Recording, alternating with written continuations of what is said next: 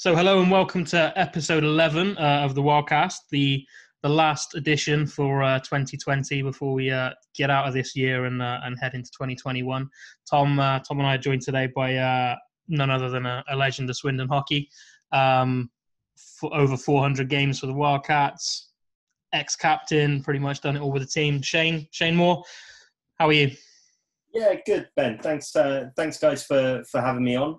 really excited and. Um, yeah, very flattering words. Thank you. No, not at all. I mean, I mean, first question. Let's let's start modern day. Let's start how uh, 2020 has been a crazy year. How how's things been for you, and and how's everyone? Yeah, it's uh, it's been been a crazy time. Um, to be fair, real wild ride. Um, as most fans will be aware, um, I, have had a business um, which has been operating throughout all this, and um, that's been a fun ride there. Um, and most importantly for me, my my, my son was born back in August, so uh, real highlight for me. I've now compete, completed the clan, uh, got got a little girl and a little boy, and um, yeah, feeling very blessed. So fantastic year for me. And uh, family all good, keeping well. Yeah, really good, really good. Um, uh, yeah, just such a strange time to uh, to, have a child, but um, yeah, amazing, mate. I'm I'm truly blessed. I've got two wonderful children, a fantastic wife who supports me, and uh, is pretty glad I don't play hockey anymore. uh, don't don't come don't don't come home with those injuries. Don't have all those late nights anymore. But um, yeah, she's uh, no, she's a star, bless her. Amazing, wonderful. That's what we like to hear. So going back right to the start of your career, I'm just loading up your uh, your elite prospects now. But the thing that kind of me and Tom were talking earlier about how we'd start this interview, and the thing that jumps us out is your first games for the Lynx, I think it was, came the year after you were named an All Star for an under 15 team. Just how crazy was it jumping into a senior game at the age you did? And tell us about yeah, it. it's um, yeah, it, it was insane. Um, I mean, I started training with the seniors before that, and um, it, it, was completely different back in those days. To be fair, like you know, I I look at the uh, the world of hockey now, and uh, in a way, it's it can be restrictive for some of the young guys to kind of go through because we have, you know, and for the right reasons. In fairness, we have child protection laws and, and we have all this good stuff in place. Um, but that can also, in some aspects uh, stunt people when when they're trying to come through the ranks. I mean, uh, when I was growing up, it was a case of if you if you're good enough, get involved, um, and they'll soon see if you can cut the mustard. Um, you know, so yeah, very young age. I, I remember my um, my first ever away game. I think it was. It, it, was certainly one of the first few away games that I had was in uh, Valley Way. And uh, for those of you that have been to Romford um, in the old rink, you, you know it's quite an intimidating place. Um, and uh, I'll, I'll, never forget. But during warm up, uh, there was there was some guys stood next to us in warm up, and they were the other side of the netting. There wasn't plexiglass there at the time, and um, I had the full face cage on, and some random guy stuck his hand through the, the netting and, and grabbed my face cage and started just rocking me left and right. Um, I had no idea what was going on, and uh, Lee Brathwaite at the time just turned around and uh, just punched this guy through the netting. Um, I just that was just the, the best welcome I could ever imagine. Like just thinking, okay, well, this is what I've got myself in for, just that, let alone the players. Um, but yeah, I was, I was very thankful I had someone like Bratt next to me to uh, to look after me. And obviously, you mentioned Bratt there, but was that year the first year you played? You were under the coaching guidance of Merv Priest as well. Yeah, yeah, good old Merv. He was, um, yeah, fan, fantastic player. Um, had a lot of time for that, and um, he he gave a lot of the a lot of the young guys in Swindon a great opportunity to to really start to um, you know see see what senior hockey was about. Um, it was a, a great setup um, that we had in the juniors then. Uh, Mark Beggs, who obviously commentates for the Wildcats now, um, he was uh, he was running the junior, junior setup and he ran a really tight ship and had the players in an excellent position to be ready for senior hockey. And um, Merv Priest, yeah, he gave me that first opportunity. But I remember, you know, we we had guys like Mark Richardson, who obviously now plays with uh, with the Devils and, and in the GB setup.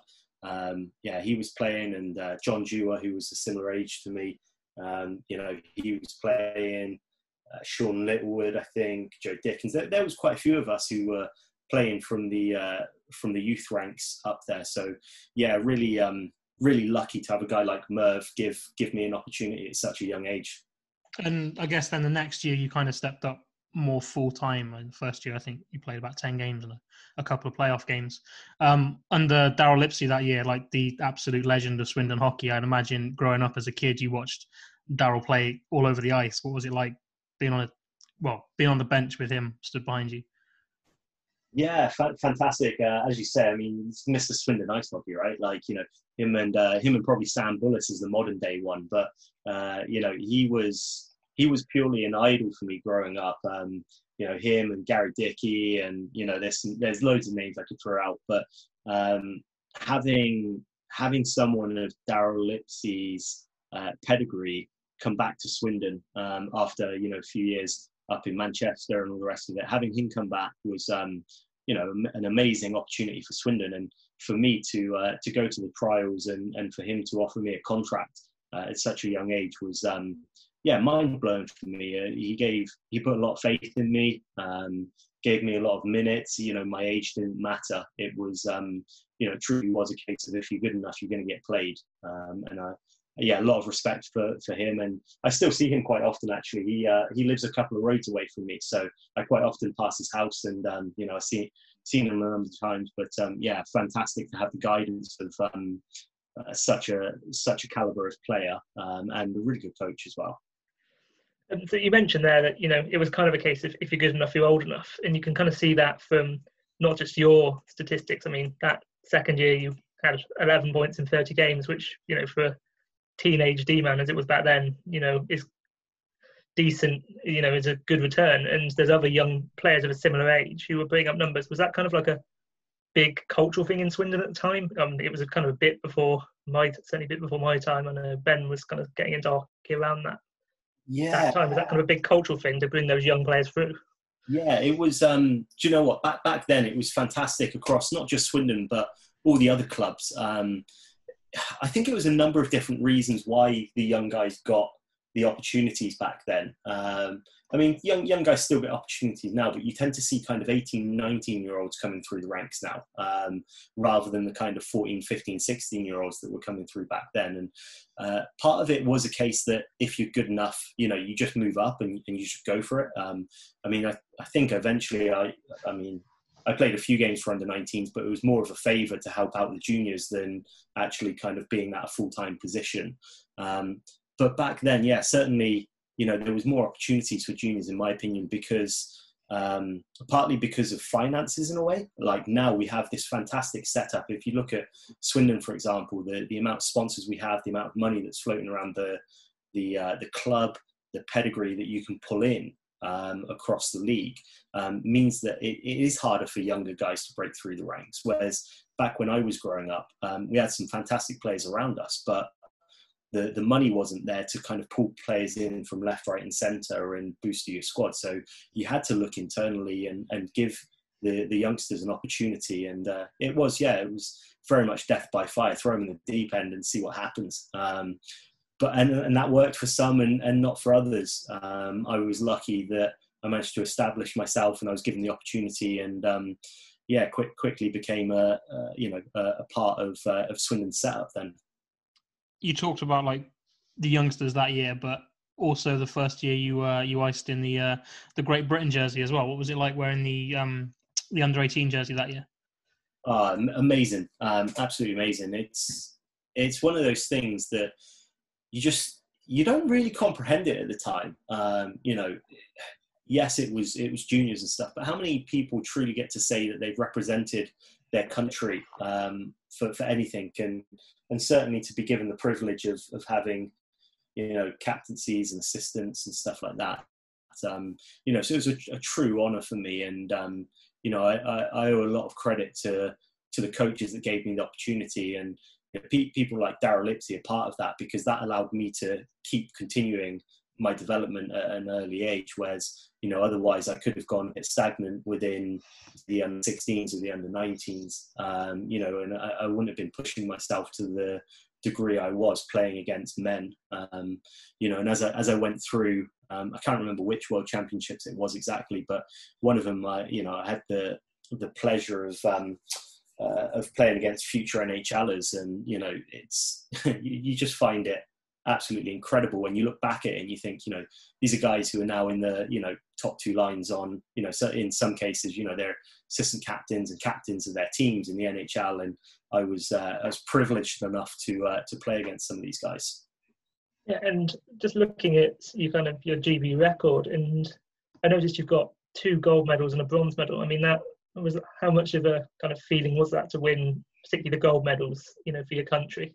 Mm-hmm. Uh, insane. Um, and it, it's funny that you say gold medals because everyone would naturally assume that the gold medals would be the ones you're most proud of. Um, in, in, my case, and I'm sure this would be echoed with um, with the guys who shared this honour with me, such as Sean Thompson, Tommy Carlon, Joe Greeners, and other guys that you you would know um, from watching over the last few years into the EPLs and, and of the world. But um, the, the, gold medals were at Division Two, and, and the bronze medal was at Division One. Um, and it was for us, it was a bit of a breakout for Great Britain because prior to that, we kind of, as a country, we floated. We were too good for Division Two, essentially. Um, so we, we, we would win everything in Division Two, get a gold medal, go up to Division One, um, and, and then we would lose everything in that in that uh, pool and go back down to the Division Two the next year, win everything, and we just kind of bounced back and forth. Um, we were blessed to have a fantastic technical coach in Peter Russell, um, who again Wildcat fans will probably be familiar with, um, and he he just transformed the way that we entered those competitions. Um, and yeah, win, winning the gold medals was a fantastic feeling, but actually that that bronze medal that we took at um, at, at Div One um, the year prior to that that medal, we um, we were actually I think I might be wrong, but I'm pretty certain we were the first team to stay up in Division One. Um, from from a GB point of view, we're the first team to actually manage to stay up and avoid relegation and stabilise ourselves in that group.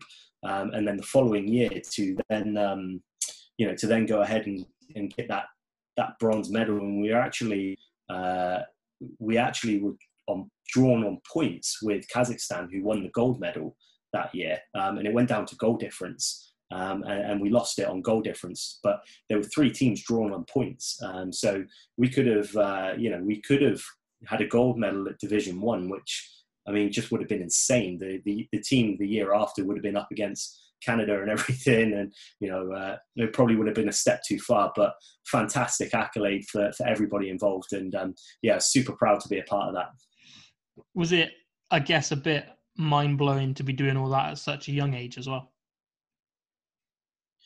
Yeah definitely. Um, i mean I, I, was i was blessed to be assistant captain of um, of gb 20s a year early actually a year before i should have even been playing in that same year i was playing at gb 18s and um, yeah just again you, you don't necessarily take it all in but you get older and, and you step back and you you take it in, you you realize how much you've accomplished and you know the the four steps that you've taken for the sport. Um, and I, have do you know what I've really enjoyed watching ice hockey the whole grow um, over the past kind of 20 years, watching it move from a, a, league where you know we had a lot of fun back in the day, but we used to be able to kind of pick and choose which games we'd turn up for essentially. You could kind of look at a team and go well do you know what? We you know we could go with half a team and, and still win this game five six one.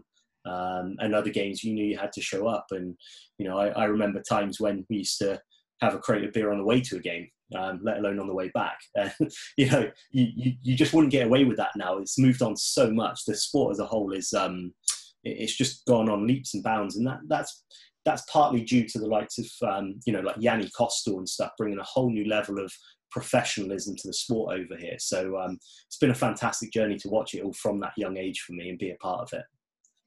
So moving away from Great Britain, so um, so I'm looking at kind of your 2005, six, and that kind of era. You iced after two seasons, you had games in the Elite League with Basingstoke, um, while still icing um, with the Wildcats as they were by that point. Kind of, what was it like making that step up to playing in a, you know, higher level, the top level in British ice hockey? What was it kind of? How was it for you to kind of make that step up and play that at that level?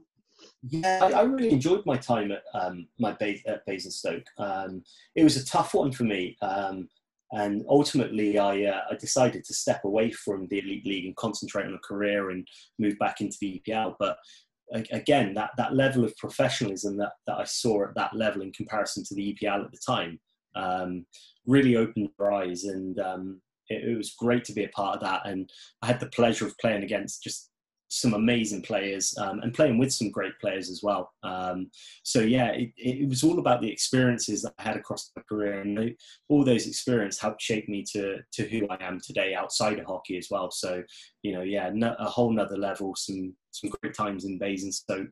Um, and you know, at the time, I played with guys like Johnny Wheaton, who eventually ended up in Swindon for a little bit as well. Um, but yeah, some some really great memories. What was the uh, the elite league like back then? Was it as big, fast, and sort of physical as it is now, or was it a bit more technical? Uh, yeah, good question. Um, it, it, was definitely as physical, um, maybe even more so to a certain degree, uh, because I mean, as many people would know, now that we have more rules in place around kind of concussions and, and all that sort of stuff, the the rules are a lot more stricter um, than they were back then um, for the right reasons. You know, it's important to have those protections in place. There's, you know, lots of injuries and stuff that have floated around and some, um, you know, some, some real potential damage that can be done um, if not controlled properly. But I mean, back then, I mean, if you looked at the team like London Racers, they were, um, they, oh, what a team they were. Um, you, you, just wouldn't get a team like that now um, over in the Elite League. Um, but they had guys like uh, Eric Kearns and Jeremy Cornish, uh, Dennis Maxwell, yeah, Richie Hargreaves to a lesser degree. I'm hoping he listens. But uh, yeah, you know, they, they had toughness all the way through from, um, you know, from the fourth line through to the first line. And, you know, scary to come up against those guys. You know, they really super tough team. And after that year, you decided to uh, to move away from Swindon completely um, and go to Milton Keynes. It's kind of weirdly like the year I always forget about your career, like in the nicest possible way. Like you talk Shane Moore, it's like Swindon. I remember seeing you Swindon, remember seeing you in Bracknell, but I have never quite made that connection with MK. Just tell us a bit about that and how that came around. Yeah, MK was great. Um, that was uh, that was basically done through the conference system. So um, at the time, uh, I think it was under 17 Southwest. Um, Nick Poole, who was uh, coaching uh, of Milton Keynes, was also coaching the Southwest team. Um, and, and, so it came off the back of that, and I had quite a bit of interest from um, from various different teams outside Swindon that year, and it, it was completely fresh to me, really. Um, you know, I'd always grown up wanting to play for the Wildcats, um, and just just loving playing. Um, and but I saw when Milton Keynes approached me, um, I saw it as an opportunity to to just almost grow up in a way. Um, you know, being in Swindon, again, I, I, loved my time in Swindon even up to that point. Um, but I was living at home, um, just doing my same old thing. Whereas moving away to a new city, um, living with other hockey guys, having to get a proper job, um, you know, and just experience a different city, different culture, different way of kind of living. It, it was too good an opportunity to uh, to turn down. And I mean, the the choice for me really, after having conversations with quite a number of coaches, was between uh, between Slough with Steve Moria and uh, Nick Poole at Milton Keynes. Um, and I remember having a bit of a debate over which one to go for. And um, yeah, really glad I chose Milton Keynes in the end. Um, if nothing else, I mean, just the city in comparison to Slough is uh, is one of the reasons to go there. But um, you know, yeah, great bunch of lads in Milton Keynes. Um, had the pleasure of living with uh, guys like Ross Bowers and spending lots of time with Grant Pearson. Um, you know, and yeah, they're great guys. Uh, we had a really good time. Uh, we also had Dan Shea there, who was another Swindon junior um, as a goalie. Um, he was there for part of the season as well, coming from Coventry. And um, yeah, just a great time of my life. Um, you know, guys who who don't experience life outside of their, their own hockey club growing up. Um, you know, I, I feel sorry for them in a way because you know you get a totally different perspective um, in terms of the, the, team because that's all you have in that new town. Um, when when you when you live in at home um, in your own own town, you know you just have that same life that you've grown up with, and that's not necessarily a bad thing. But it it was fantastic for me just to have that totally different experience. Um, so obviously Swindon fans will know that you've played with, you know, Aaron Nell, who's one of the top kind of scoring British forwards in the history of the EPL. But what they probably won't or might might not know, because again, as Ben said, you know, people don't necessarily remember that you had that year in Milton Keynes. They won't know that you also played with Gary Clark, who I know for me and Ben, it's kind of Aaron and Gary are the two sort of players that you kind of think of immediately when someone says the kind of best Brits to play in the EPL, certainly in, as forwards. What was it like, kind of play, still at a fairly young age, playing with a guy like Gary Clark on that team? Yeah, Gary, um, much like Aaron is now, just just dominated um, back then, and any team would have jumped at the chance to have a Gary Clark um, in the same way any team would jump to have Aaron Nell on their team. It's um, it's effectively like having an additional import. It gives you such an advantage. Um, you know, to have a player of that caliber. And yeah, Gary Clark was uh, he was something else, just fantastic. Um, good guy off the ice as well. Um, you know, good guy in the dressing room. But yeah, what a player. Um, you know, and that that team that we had in Keynes, although we didn't win any silverware that year, um, you know, we had Gary Clark and I had by far the best captain I'd ever had with Dwayne Newman, um, dog, who was just another level. Um, you know, as you say, people like Aaron and Gary, their their ability speaks for themselves on the ice. The, goal scoring and their playmaking, you know, they are they, they are a different pedigree and they are like an extra import. Um, but yeah, having having a captain of the caliber of Dwayne Newman as well was um, was something else. He was a fantastic guy, someone I've got great respect for. One thing I was gonna like kind of put you on the spot a little bit, like we've seen Aaron at his best, and I remember watching Gary Clark at his best. You played with both, arguably, when they were at their around their peak. Like, I think me and Tom worked out that Aaron was about 200 ish points behind. Had the EPL stayed, do you think Aaron would have got there? And you, is like, does one stand out to you as better than the other? In like, which one is? They're the, they're the two when people say to me, "Who's the best Brit to play in the EPL?" Like Aaron and Gary probably stack out, and the other one is David Longstaff. But like, who's the one for you? Shane Moore. There you go. that's that's. no. There we go. no, we, I mean, um, both of them were fantastic players for different reasons. Um, Gary Clark could literally transform a game. Um, he was fantastic.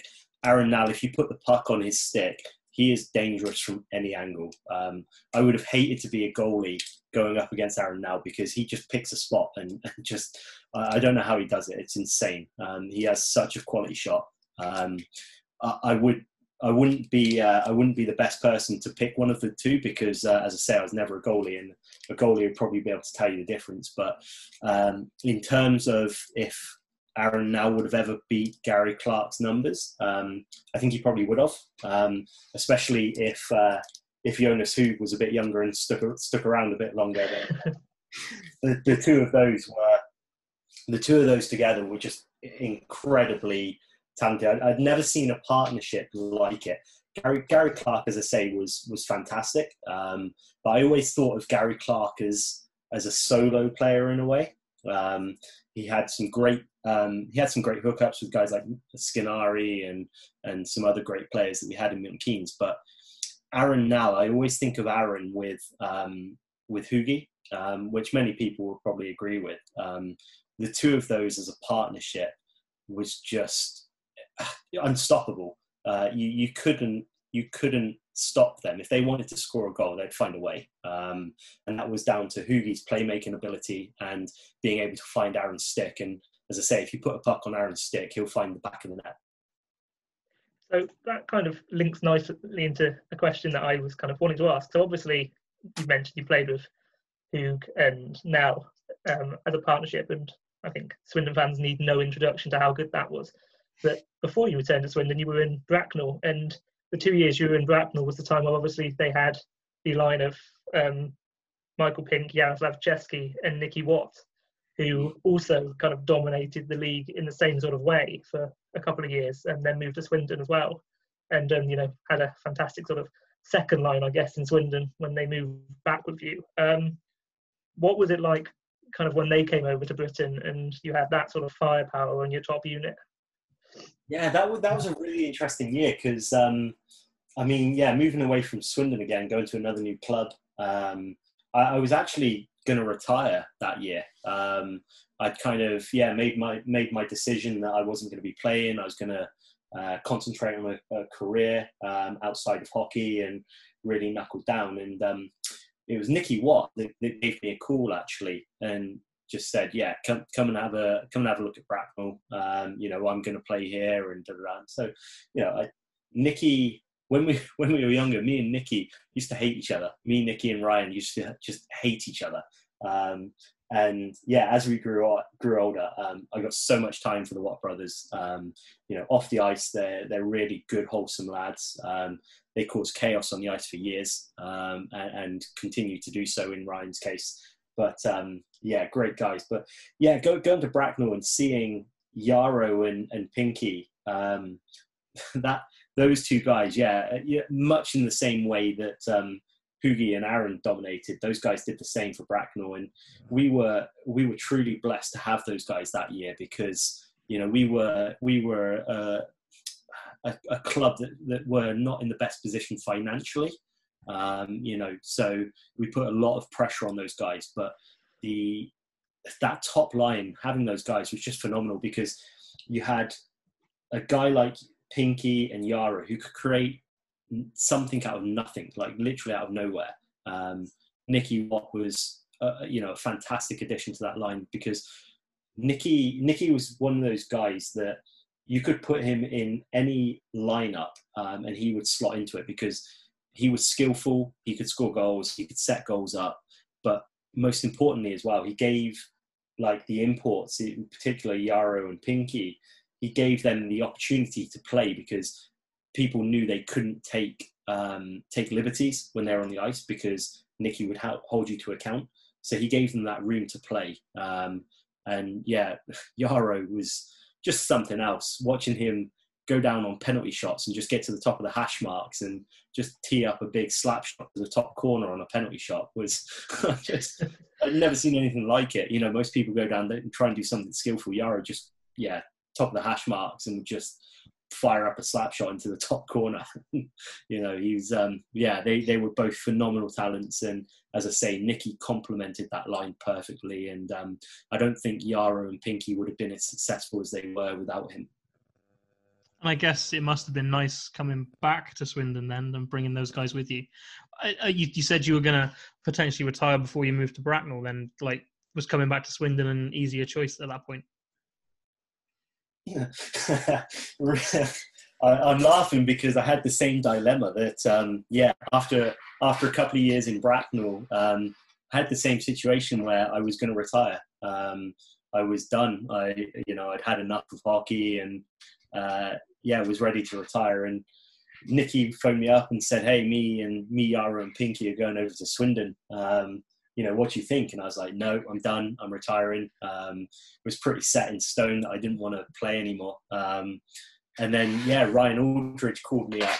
Um, and yeah, I'm glad he did. Um, you know, go, coming back to Swindon just felt like home again. Um, and it, it, it, reignited my love for hockey. Um, you know, Bracknell was Bracknell was tough. We had some good games and we had some tough games as well. I mean, I remember that year in Bracknell before I came back to Swindon. Um, I, I took a slap shot to the face and, uh, you know, messed up my teeth pretty bad, broke my jaw, dislocated it, and, um, you know, it was pretty messy. Um, and I kept thinking, uh, do you know what? Uh, I'm done with this. I, I don't want to do it anymore. But Nicky phoning me up and Yarrow and Pinky and then, yeah, Aldi, Aldi speaking to me and the, the plans that he had put together for Swindon. Um, I just felt like I had a little bit more to give, and I, I couldn't say no, so I had to come home.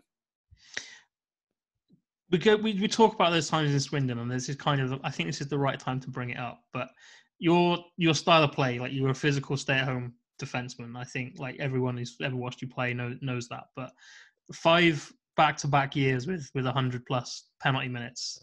You had a bit of a uh, you, at that time of your career. Was it? Do you enjoy dropping the gloves? Was there anyone that kind of stood out to you over that spell in Swindon? um, yeah, do you know what? It's it's funny. I was always look. Anyone who knows me knows I'm not tough in the slightest, right? Like I'm not a tough guy or anything. But what I what I prided myself on throughout my career was that I just wouldn't let anybody take liberties with any of my teammates. Um, I, I, I didn't care any any single fight that I ever went into. I honestly didn't care if I won or lost it. Um, for me, it was about standing up for the right reasons, um, making sure that people didn't take liberties against my team, and knowing that, yeah, if they if they stepped out of line, that they would have to answer the bell. Um, you know, and yeah, I, most of the time they probably went into those fights thinking this guy's five foot seven, and you know, I'm I'm just going to rag him around the ice. It didn't bother me. That you know, for me, it was about holding them accountable and knowing that you know if they did take advantage, then um, you know they'd step up. And you know, memorably for me, people like Andre Payette is a, a prime example. Um, Paisy, a guy who's way taller than me, way bigger than me, um, and a hundred times tougher than I ever was. Um, but I I always let him know that I you know I wasn't afraid of him. Like he could do what he wanted. It didn't matter. Um, you weren't gonna you weren't gonna come into my barn and take the mick out of my players. And I remember one game um, I fought him twice in a game, um, and I mean I, I didn't win the didn't, didn't win the fights. Didn't go in there to win the fights. It was never about that. But I remember in in warm up he said to me that look Morsy, if you don't drop the gloves with me off the first bat, I'm just going to go and fight Stevie Lyle. Um, and I was like, what? Uh, you know, where's this come from? Um, and he just said to me, he said, that's the way it is. He's like, today I can make a point. He's like, and yeah, we, we're going. And I was like, what are you going to get from it? Like, you're twice my size. Like, you're going to ragdoll me wherever you like. You like, so, do you know what? So I went and spoke to Aldi and, um, Aldi said to me, well, do you want to fight him? And I said, well, yeah, I'll fight him. Of course I will. Like, it's, it's not a problem. Um, and yeah, straight off the bat, the whistle, uh, the whistle went and the, the puck dropped, and uh, me and him went straight away. Um, but I did it again for the right reasons because I went into that fight knowing that realistically it wasn't about winning; it was about damage limitation um, and about protecting Stevie Lyle as my goalie. Um, so that's that's just what you have to do. Um, so super proud of of that kind of role that I played with Swindon. Um, as I say, it was never about winning any of those fights. It was about just letting people know that they couldn't take liberties with my family. Yeah, I mean, I think Ben and I both remember that game pretty well and pretty vividly, even now. And certainly, you know, Ben will probably agree with me on this. There certainly was that feeling, even during warm up in stands, that you know something like that was going to happen that night. Certainly, just as that kind of tension in the building, kind of knew something was brewing. Yeah, we, we've got a habit of uh, we've got a habit of so we've got a habit of watching warm up, and we could tell that something was happening in that game. And it was as soon as that first puck drop went down, we kind of looked at each other and went, "Ah, that was it. Yeah, that makes sense." yeah, he was. Um, so I, don't know how much of that that warm up people would have watched, and I mean, this is the first time people would really hear about it, I guess, and, and see this side of it. But during during that warm up, he was uh, he was shooting pucks down into our end during warm up, and he was just trying to antagonize our players. He was just teeing up pucks and shooting them at our guys. So I went over and had a word with him, and I was like, "What you know? What are you playing at? This is warm up. you know, what are you doing?" Um, and and that's when he said to me, "Yeah, we, we're going today." Um, whether you like it or not, he's like, if you don't want to go with me, I'm just going to go straight away I'm going to go full speed at um, Gumsy, which was Stevie Lyle, and I'm going to run him and then I'm just going to jump him and beat beat him up. And uh, I was like, well, if in which case I'm going to have to fight you, aren't I? Um, you know, so yeah, first first puck drop, and and we went, and I remember a bit later into the game, I think it was just into the second period. Um, I was skating by their bench, and out of nowhere, again he just grabbed me and he's like, "Yeah, we're going again," um, and I was like. Okay, if that's if that's what we've got to do, that's what we've got to do, you know. Um, and yeah, as I say, it's just about um, just about setting that tone that you're not not afraid because you know you, you can dodge punches, you can be smart. Um, you know, guys like Paisy, you know he he's there to do a job and he does the job well. Um, I, do, I, I was there to do the same job, right? I'm there to look after my teammates, and you know, he, him trying to intimidate my team was never going to happen. So I just had to stand there and, and be smart about it, getting close and try and throw a few little rabbit punches and, and avoid his big bombs coming in. Um, so you mentioned it there. Um, was do you feel that your kind of willingness to start a play was, you know, to stand up for your teammates? Do you think that's what ultimately kind of made you not just a fan's favourite off the ice, but you know that kind of leader in the locker room, and ultimately would end up you becoming captain of the Wildcats, being appointed captain in I think 13, 14. Yeah, I, I, I certainly think it was something um, along those lines. I was. I don't think I was ever the most gifted player in the world, right? Like, you know, I'm not a, I'm not a Michael Farn as a defenseman. I'm, I'm not a Aaron Nell as a forward or anything like that. Um, as a junior, you know, I scored a few goals and stuff, but I was never the biggest guy. But I always had a big heart. Um, I always wanted to win. I always wanted to do the right things for my teammates, um, and I think that was a big part of why, yeah, why I was blessed to to wear the C's and the A's with um, with various different teams. But for me, that year that I was captain of Swindon was, um, you know, a personal highlight for me as as a young lad growing up. It was, um, you know, watching the Ice Lords and and the Wildcats, uh, you know, before that, and it was always my dream to play for that team and to be to, to be given the honor of being captain of your hometown team was um, was something special for me. So you know, truly grateful for that uh, for that time. And yeah, I think I think you're right. I think the the reason that I was given that was because because people could see that I truly cared about that that team and and you know and about hockey in Swindon in particular. Um. Um. So and sorry, Ben. No, go on. I um so that season, um, when you were captain, was obviously also the year that Jan Kostal arrived in Swindon um, in the middle of the season, kind of, I think it was October, November time. You know, he, he was brought in um, as a mid-season, you know, import replacement. And you kind of mentioned it earlier, how he kind of played such a role in changing the um, culture, not in Swindon, but also, you know, other teams who then followed our lead. Um, did you kind of notice overnight that sort of change in the locker room, or was it something that kind of gradually grew over time? Uh, a bit of both, really. Um, so Yanni had an immediate impact the moment he came in to that locker room. He was um, he was the perfect professional, um, and it would be very easy to to kind of come into a situation like that and let your standards slip. So you know you you could almost expect someone of Yanni's caliber to step in and kind of just go, well, do you know what? I can take my foot off the pedal and relax a little bit here, take it a bit easy, but Yanni's attitude was always about raising the game of people around him. Um, and he was an absolute pivotal part of uh, Swindon's success over the following years with him coming in because of that attitude that he brought into the locker room um, and, and, the professionalism that he took not only in the locker room but you know on, uh, to the on ice product as well. And um, yeah, truly honoured to play with that guy and to watch him captain Swindon as well. Um, you know, he he really did transform the way the club operated. Um, you know, and I could pick out so many people that have had a massive part of um, of how Swindon got to how they are today. Um, you know, the Nells as a family have transformed the the product that we've got in Swindon as well, turned it really professional.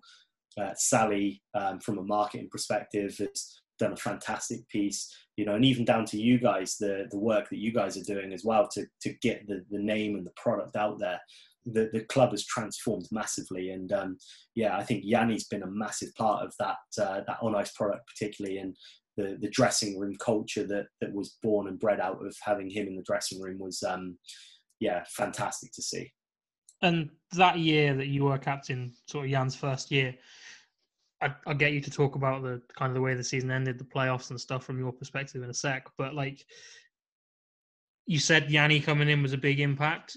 Was it then kind of the, the cherry on top of the cake when Christmas time rolled around and then in comes Lee Richardson and Aaron Nell ready for the second half of the season from Slough and uh, Sheffield, respectively?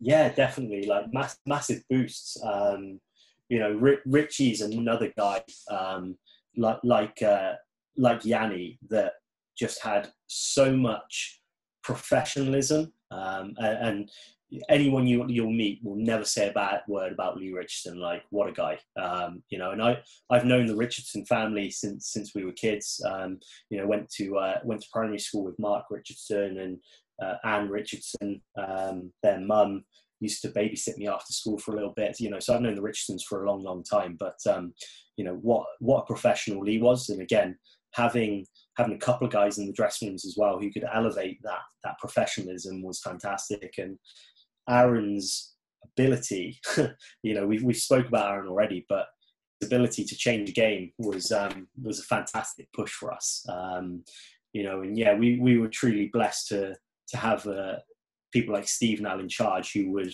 you know put a bit of additional funds in there to help us push forward um, you know with the on ice product. So yeah we we were super lucky to have those additions coming into that team later into the uh, into the season.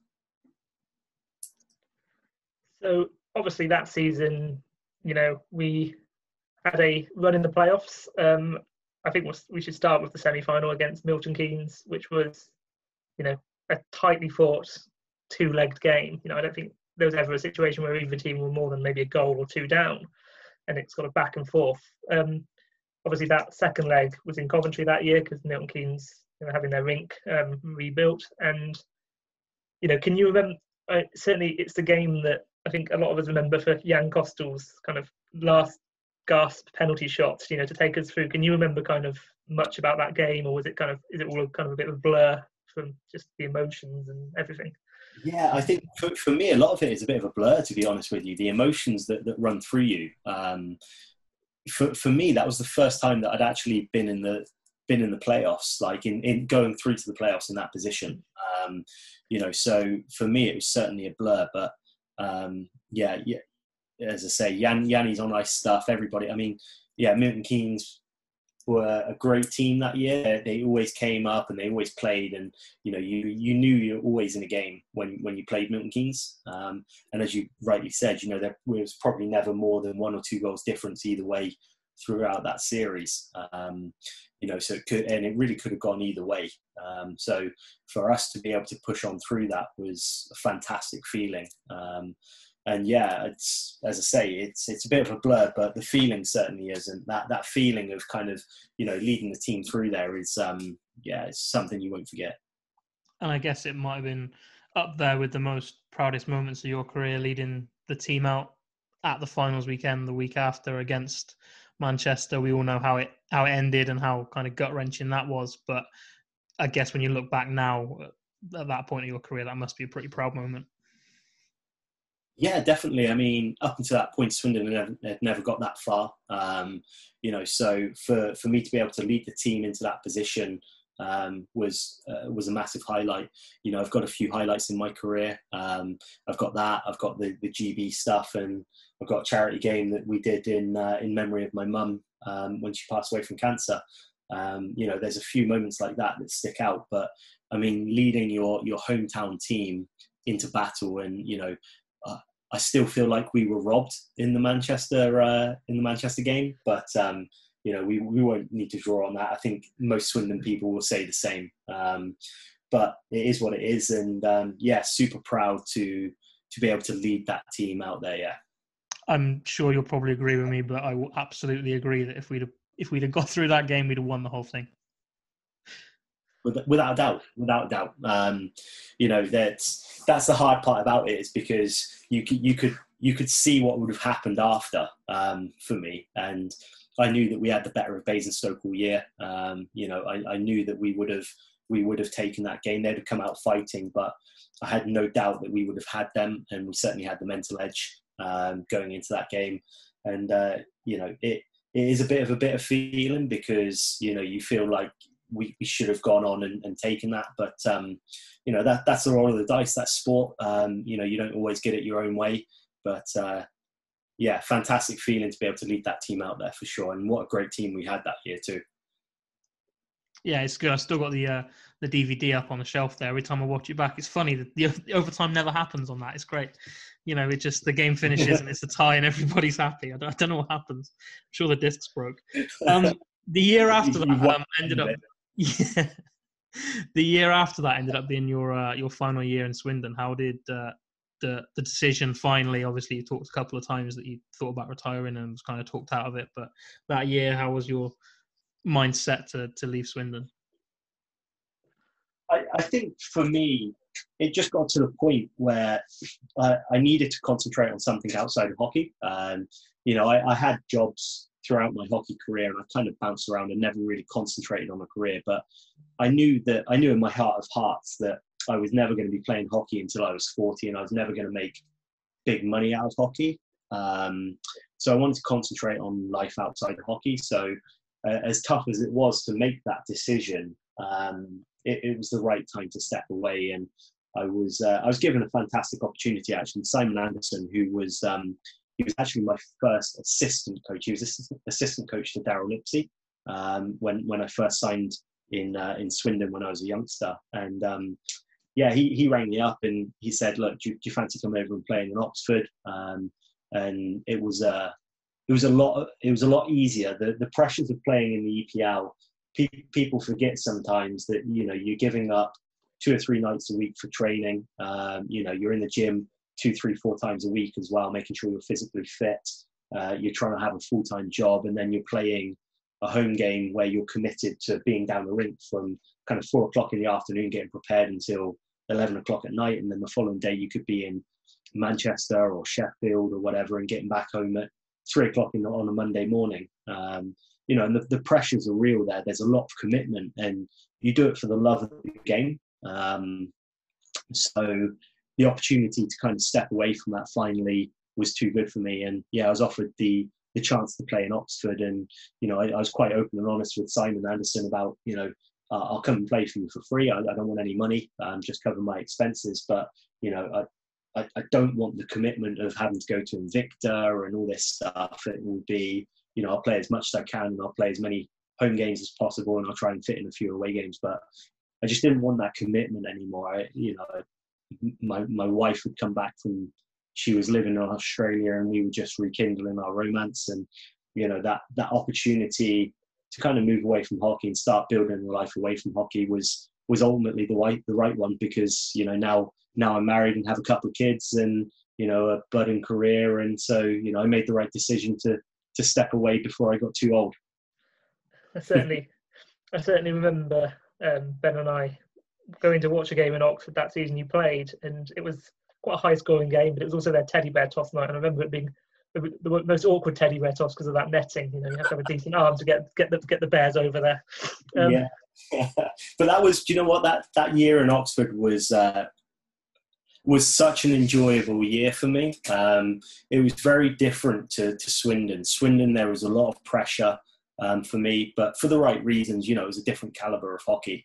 Um, moving away to, to Oxford, uh, gave me an opportunity just to relax a little bit. Um, and also, I, you know, I, I stepped into that role of uh, community champion for them, and I arranged that teddy bear toss, and that was the first time they'd ever done that. So, you know, as you say, it's awkward with that netting, but um, you know, but it was really successful, and I managed to get um, Sega to donate loads of like Sonic goodies that year, and uh, Intel donated some um, some like mini computers for the hospitals as well for kids, and you know Mattel Toys donated um, you know, probably about ten thousand pounds worth of toys that we gave away to the kids um, at John John Radcliffe Hospital, and the the feeling of um, you know being able to give something back was phenomenal. And i was only able to do that by stepping away from the hockey side of things to look at things outside of that.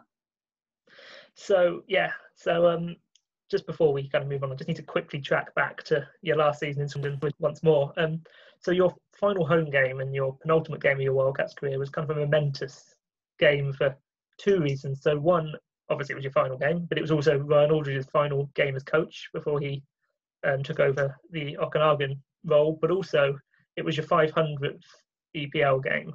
Um, that must have been a really kind of special moment to reach that milestone, which not many players ever managed to ever managed to get to. Yeah, definitely. Um, I was super glad to be able to hit that because I'd had a few injuries which had, um, you know, really, really put the spanner in the works on stuff like that. So, you know, whether I didn't know whether I'd ever get to that point, but to be one of a few players that, um, you know ever got to that that number of 500 plus games in the EPL was uh, was pretty special. As I said, I was never the most gifted or talented player. Um, you know, I was never the smoothest skater. I was never the best shooter. I was never the best passer. But um, but I think my heart managed to keep me in the game for a long time. And you know, to to to get that 500th game in a Swindon jersey for me was pretty special. And um, you know, super thankful to the club to um, you know to honour me with that as well. They put on a bit of a show for me and presented me with a shirt, and you know, I've still got that framed downstairs. And um, you know, yeah, very very proud to have been able to to stay in the league for that long because the caliber of players over the year just got better and better and better. Um, you know, so to be able to still be signed and, and still play in those leagues after all those years, I was um, yeah very honoured and very humbled to um, to be able to hit that 500 mark. And I guess more recently, it must be quite fun. Have I know you've been asked back for the um, the 30th anniversary game we did a couple of years ago, and obviously you played in Bully's testimonial um, as well. I guess it's nice coming back and having those kind of one-off games and seeing everybody that you've not seen for a few years and catching up and talking memories and, and playing a bit of hockey again. Yeah, yeah, definitely. And um, to, to be asked to play in like legends games and stuff is um, is a real honour for, for any player. Um, you know, and being a part of Bully's testimony as well. But Bully was um, was one of my all time favourite teammates. Um, absolutely love the guy. I've got so much time for him.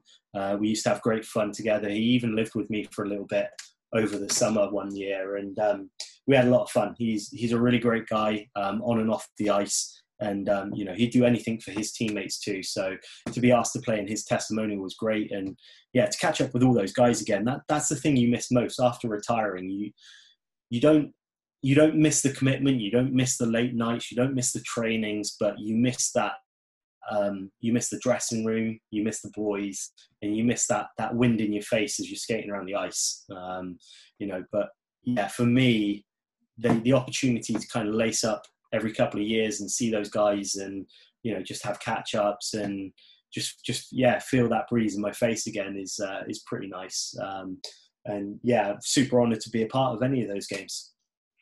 Yeah, I mean, it was. A, I remember Bully's testimony was an absolute great night. It was great to see so many people back in Swindon. Um, and it really was a superb game, as was the, the 30th anniversary game.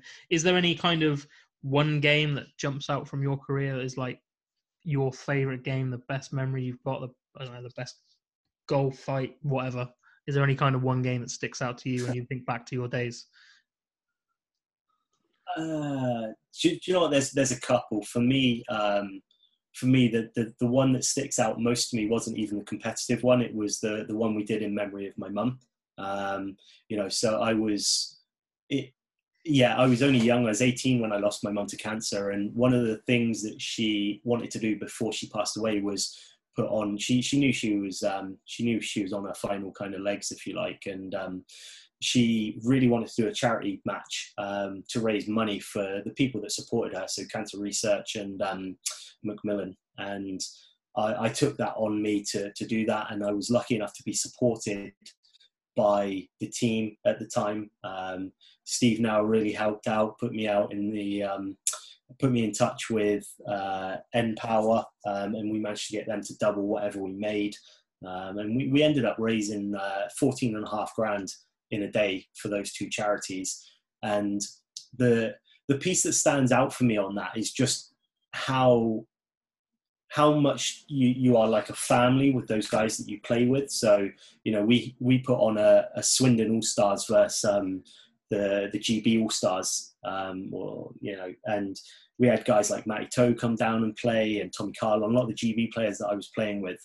Um, and lots of the Wildcats legends came out to play in that as well. And um, yeah, we, we raised a great deal of money in that one game. But the, the piece that really stands out for me was um, Adam Walker at the time, who also played in Swindon for a bit. Um, he he actually donated his gold medal um, to the uh, to the raffle that we uh, to the auction that we were doing after. Um, so we did a shirt auction, and um, yeah, Walks Walks donated his his gold medal, and you know the it was just an amazing thing to think that somebody cared that much about me and my cause of trying to raise some money that they were willing to give up their gold medal from the World Championships for that. Um, and I mean, fantastic story behind it was a couple of the guys that were playing in the game um, actually bought it and, and just gave it back to him because they didn't want him to lose it. And again, that, that just shows you how much of a family that you have within that hockey community. And uh, yeah, so for me, that's that's the one that stands out. You know, it, the the gold medal games, the the bronze medal games, the playoffs, the injuries, uh, the fights, all of that stuff. You know that that can be replicated, right? But those moments where somebody is willing to give up something like that, uh, you know, it's, it's truly special to show you how much of a family you are. That couldn't be a better game. Um, if you'd you could, yeah, you you've nailed it on the head there. That really was like absolutely spot on, and I, I've never heard that story about walks before. And like you said, it blows it blows your mind to think that someone out there would would do that, and even more so for them the boys to kind of chip together and get it back for him as well. It just shows, like you said, the hockey family. I guess that kind of brings us to the end, really the last thing I'm going to ask you is, and I've asked um, I've asked Bully this, and I think we asked Sam Jones too. From your days of playing, um, you're one of the D men. I'm sure people have asked you this before, but pick your uh, your goalie, your D partner, and your forwards as your kind of Wildcats all all star line. Um, okay. You won't tell anybody uh, who you pick. Don't worry. Well, you, you're putting this out on the air, so of course you're going to tell everyone. but Bully bought that. I was the one going to say Bully bought that. well, Bully's an idiot. Um, a lovable one, but he's an idiot. Um, yeah. Look, there's there's so many different players that I could um, that I could put into this this lineup for various different reasons. Um, I think, yeah, such such a real tough question. So for me, uh, I would go with uh, I'd have to go with Nicky Watt um, because he, he just brings that. There's so many different dimensions to the game. Um, I would go with yeah. So Nicky Watt in centre. Uh, I'm going to go with. Do you know what? I'm going to go with that that lineup in Bracknell that I had. So I'm going to go Jaro, Pinky, and uh, and Watty, um, because that year was just so fun. Like Pink, Pinky is one of the funniest guys you'll ever meet. Um, you know, and, and we had the same thing in Swindon as well. So I spent a lot of years with those guys. Um, so I'm going to go with that. Those guys for a forward lineup. Um, they were something special. They created so much out of nothing, um, and just such great guys on and off the ice. They had a real influence on my career. Um, as a as a D partner, um, I'm going to have to go with Dwayne Newman from uh, from Milton Keynes, um, and I'd give him the C for captaincy as well um, just because again he was uh, he was something else. He was really special. Um, and in goal, uh, goal is a tough one. Uh, I, do you know what? I'll have to go with the legend Stevie Lyle. Um, he had the ability to transform a game. Like you, you could put 70, 80 shots against him and still have a chance to win a game. So uh, how could I have anyone else? Uh, so yeah, that that's going to be my pick. Um, again, I could say so many different people for so many different reasons. Um, I wish you'd asked me to to give you a full squad because uh, I could have come prepared with that. But uh, yeah, some great guys career. I'd say, what, Shane, we'll do a deal. The, uh, the, the next time we get you on uh, to talk about whatever it will be, we'll uh, we'll get you to get the rest of that squad put together. Perfect. Yeah, that sounds good. Give me some time. I'll put something together. Sounds wonderful. Shane, thank you very much for taking the time to talk to us. It's been an absolutely great time to have a chat. It's been good to, to catch up with you and, and see how things are going. And it's always good to look back on, on those days as well. So thank you for taking the time to join us. And I guess uh, it's this time of year, so have a great Christmas and a great New Year as well. Yeah, th- thanks very much, guys. Um, yeah, pleasure as always seeing both of you. And um, keep doing what you're doing. You're doing a great job with everything behind the scenes here. It's a massive part of um, of Swindon hockey, and I'm sure everybody involved really appreciates it. And um, yeah, hope everybody tunes in and, and, continues to listen. Have a great Christmas, and um, yeah, thanks for having me on, guys. Brilliant. Thanks, Shane. Thank you. So we hope you all enjoyed uh, the in, the interview there with Shane. I know Tom and I had a great time uh, chatting with him, and it was good to, catch up with someone that hasn't been around the hockey scene quite as much as uh, I'm sure we would have liked and remembered him to be for the last couple of years. But this is it. It brings us to the end of episode 11. Um, 2020 is, well, as we're recording this, just a few days left now, and I'm sure I speak on behalf of uh, myself and Tom that we are both absolutely sick to death of 2020, and hopefully, hopefully everyone is. Yeah, uh, hopefully we can get to the new year kind of sooner rather than later. Um, Tom, any kind of final any final message for the listeners for the uh, the end of the year? Yeah, um, yeah. Well, like I say, 2020 has been a tough year, you know, for so many reasons for everyone. Um, you know, it's been completely turned a lot of lives upside down, and you know, it's been hopefully, you know, as we move into 2021, there's going to be a bit more light at the end of the tunnel next year, and we can kind of start to work gradually back to normality. Um, obviously, that's a much bigger picture than just hockey. That's everything in um, our, you know, society as a whole. But you know, I hope that through these kind of 11 episodes that we've managed to record in a relatively hockey-free year, which probably wasn't the best plan when starting a hockey podcast, is um, you know, have provided you know some entertainment and for, for you all. And you know, I just want to you know thank everyone for listening, and I'm sure Ben will follow up follow up by saying you know it's great. You know, the viewer num- listeners numbers have really kind of blown us away of how many people are you know listening to these episodes, and we've got you know some great guests that we want to get on next year. You know, we've got some hopefully have some more hockey to talk about than we had this year. But yeah, it's been it's been a real pleasure to be involved, and I'm really looking forward to 2021. And you know, have a happy new year. Yeah, I think that's, obviously that's uh, that's kind of summed up nicely there. I think yeah, it's 2020. We said there's there's many points and many people around the world have, have suffered in 2020. The one thing for us, I think, that's kind of probably helped us both get through this has been this podcast. It's uh, it's been good fun. Um, we had the idea at the start of lockdown, like you said, probably not the best idea in the world, but here we are, we're running with it. And yeah, we hope after these 11 episodes, we've absolutely been blown away by the numbers we've had and the places this podcast has reached and the people that have listened to it. And yeah, Tom said we've got a list of guests that have, have messaged us to say they want to come on, and, and we're kind of picking our way through the uh, through the list in the right order, really. And uh, there's going to be some exciting episodes coming up in 2021 hopefully we're going to have some hockey and we'll have some live hockey to talk about as well.